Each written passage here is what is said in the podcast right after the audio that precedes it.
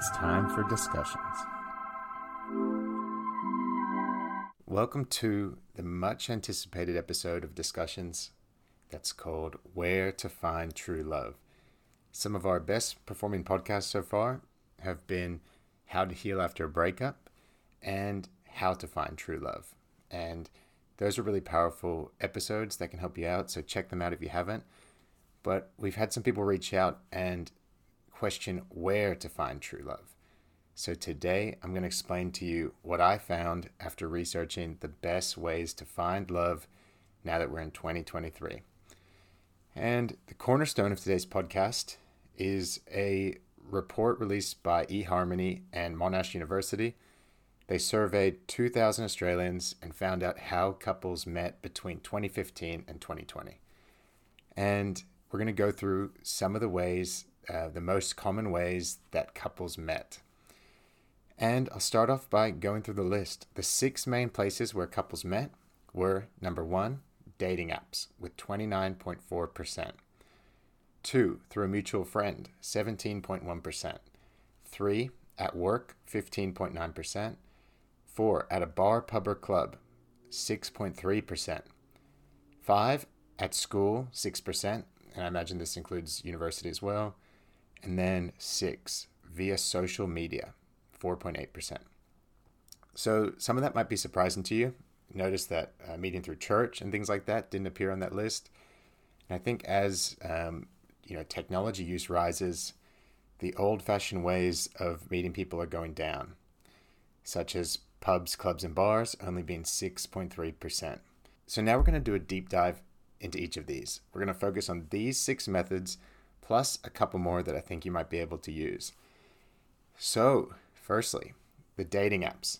If around 30% of couples are meeting on dating apps, then that's a pretty good reason to go and try it out. They say that it's really powerful for introverts. It gives people that are, I guess, less confident approaching people and talking in groups, etc. It gives them an easy way to make a connection. And it's just no barriers to entry. Within an hour, you can find some good pictures, set up an account, and get to swipe and get to messaging.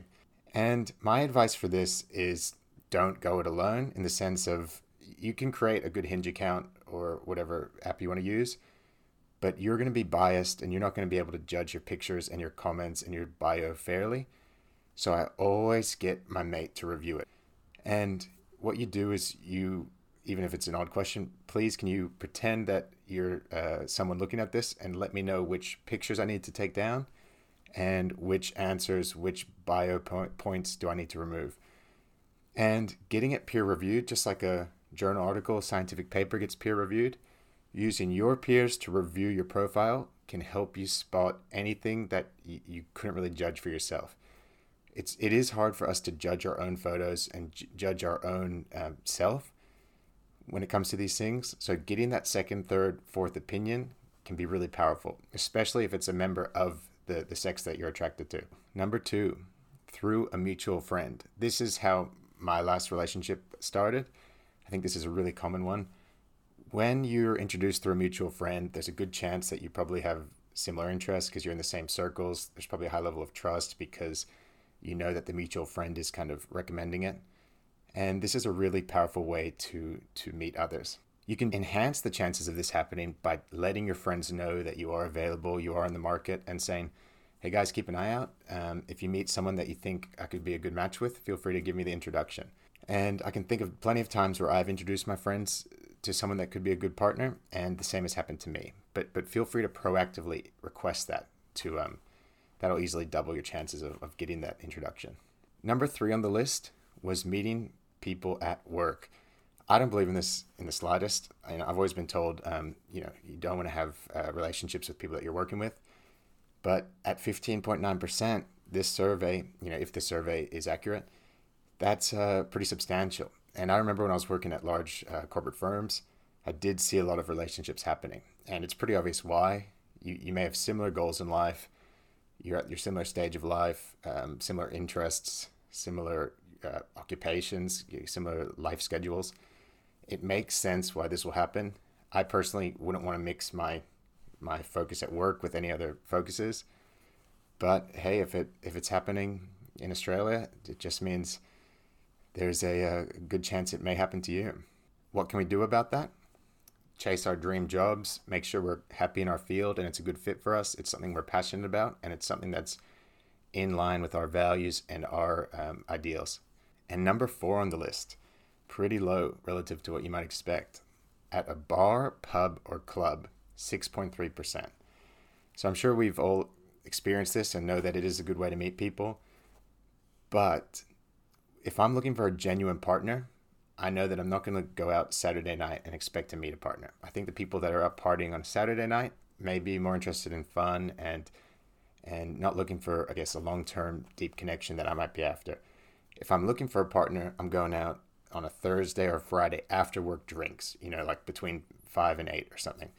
Something nice and early where, you just walk over in your work clothes, and that's a really good time to meet other people who are just catching up after work as well. So you got to think to yourself, when you're going to these places, what other type of people will be going there? And that's a simple example. And number 5 on the list was school, which I'm assuming includes university as well, at 6%, basically the same as pubs and clubs and bars. And number 5 on the list was through social media.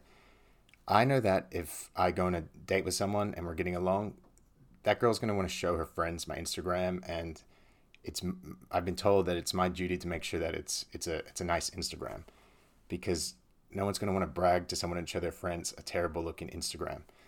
So no matter how shallow this sounds, I recommend going through your Instagram and giving it a tidy. Looking at all your photos and saying, picture this, if you had that as a printed photo, would you show that to someone on a first date? Does it encapsulate your personality? Does it project the same message that you want it to project? And if any of your photos are not in line with what you want to be projecting about yourself, just archive or delete that photo and tidy up that Instagram. And that will increase your chances of meeting people through social media. Social media is also another way to show people that you do cool things and you are an exciting person. I remember when I was a young kid, we had family friends come over after a trip, and they put pictures into a projector and scrolled through the projector, projecting their photos on the wall. And that's kind of the old-fashioned way of how people used to show what they were up to their friends and show what activities they'd done. Potentially, you should treat your social media like that. It's the way that we show our friends and people we might be interested in what we get up to and a little bit about ourselves. So feel free to give that extra little bit of a tailor to make sure it is projecting the right message and marketing you in the right light. If you don't think social media is part of your personal brand marketing, then I don't think you understand how personal branding works, because anyone who sees that Instagram is going to get an opinion of you, and you have the ability to help shape that. So to some degree, do think of your personal brand as personal marketing in that sense, when it comes to attracting friends or people that you're interested in dating. Now, that is the top 6 ways that people meet each other. And it's just statistics. We're putting ourselves in good places that are giving us good chances of meeting other people. And this is just one survey. There might be, other findings that will have different splits between these activities. And I want to mention 1 or 2 more activities that I think are a good place to meet people. After I did the podcast on how to find true love, I was getting messages such as, I totally agree, I look for the same values as the other person. And if you're looking for someone with the same values for you, and you happen to be someone that loves giving back to the community and a bit philanthropic and you like helping people, then going to volunteering organizations is clearly going to be a way to be around other people with that philanthropic nature, that helping, giving back nature. So if you're looking for someone with your ideals, if it's on your list of musts, that they are kind, caring, and giving in that sense, going to volunteering organizations, of which there are hundreds, if not more in Australia, you can be around people that share those ideals. And you're clearly there to help out, but a secondary benefit of doing that is that you're going to be around people that share those same attitudes as you. And then we've got getting out of the house. You're not going to meet anyone in your house by yourself. You are going to meet people in fitness classes, in learning classes, in activity, in meetup groups. By getting out there, you're definitely going to be meeting new people, and you may be meeting potential partners as well. So if you go to Meetup, the website that has, I've seen Monopoly meetups, I've seen fitness meetups, etc., meditation meetups. Find something you're interested in and potentially go to one of those meetups, and other people with those interests and values will be there as well. Now, I don't think the gym is a good place to meet a partner, but fitness classes can sometimes be a little different, or sports teams, mixed sports teams and things like that. I've done mixed basketball and seen things like that before. And when you agree to go to a social environment like that, people are probably a little bit more open to meeting new friends and potential partners than they would, say, in the gym. Like, I would never recommend introducing yourself to someone at the gym. But check out group fitness classes, because I've definitely had some friends that have become partners from group fitness classes. And my final tip for where to find a partner is to take advantage of any invites that you might get. There's been plenty of times where a friend will say, come to this party I'm having, come to this networking event I'm having, or come to this lunch I'm having. And I'll think, I don't really want to go, but I do know that people that are like-minded to me and think like me will be attending. And this could be a place where I could meet a partner. So I'll make sure I look nice and I go along and potentially meet someone that I hadn't met before. So take advantage of any invites you might get, and also give invites. There'll be times where I'll say to my friends, guys, we're all single. It's time for us to hit the bar tonight or hit the restaurant and socialize a little bit. I'll give my friends a little bit of a reminder that we should be putting ourselves out there. So keep an eye out for any things you can tag along to as a +1, or any networking events that you can go to. And create some invitations yourself. Think of some nights out you can do, or some events you can set up with your friends that may lead to you guys all meeting new people. And one more tip that is a big part of potentially finding a partner. Steve Harvey said it on his show to the ladies in the audience. He said, once you've found that partner, you can dress down and look your true self, no makeup, no fancy clothes, etc., because you've already found that partner and the trust is already there. But to increase your chances of meeting a partner, it's going to benefit you to look your best. And this 100% applies to guys as well. If you look your best, you're going to make a better first impression, and you're going to increase your chances of having that spark. You may say looks are shallow, but when we're first meeting someone, sometimes that's all we have to go off. And the science says, you know, we make our first impression, we work out if we're attracted to someone within the first few seconds.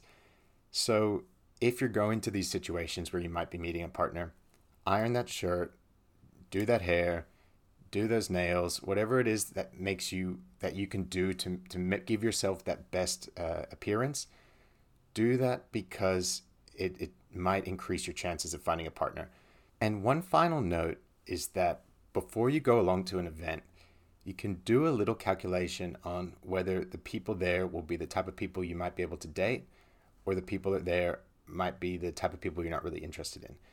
I've gone to events where it was a very intellectual group of people, so much so that part of me didn't really feel any spark with any of the people there. I've also gone to events that were, I'd say, non-intellectual, and because of that, despite being attracted to people's appearances, I may not have been attracted to them on a genuine level. So you want to make sure that you go to places that people you're going to be genuinely attracted to will be there as well. And before you go to an event like that, make sure you keep your mind open to potentially meeting a partner. For me, an example of that would be a networking event where I'm surrounded by professionals that are career-driven. And there's been plenty of networking events where I've met people that I wanted to go on dates with. So keep that in mind, that you can know in advance whether the group you're about to hang out with is likely to have people that you could date, or probably likely to have people that you won't be interested in. And if you want to find a partner, maybe tend towards the ones where you do have that opportunity for a relationship. So thank you for joining us, and please pass this on to a friend that you think needs to get out there a little bit more, and this may help them find love. Please subscribe so we can bring you more content.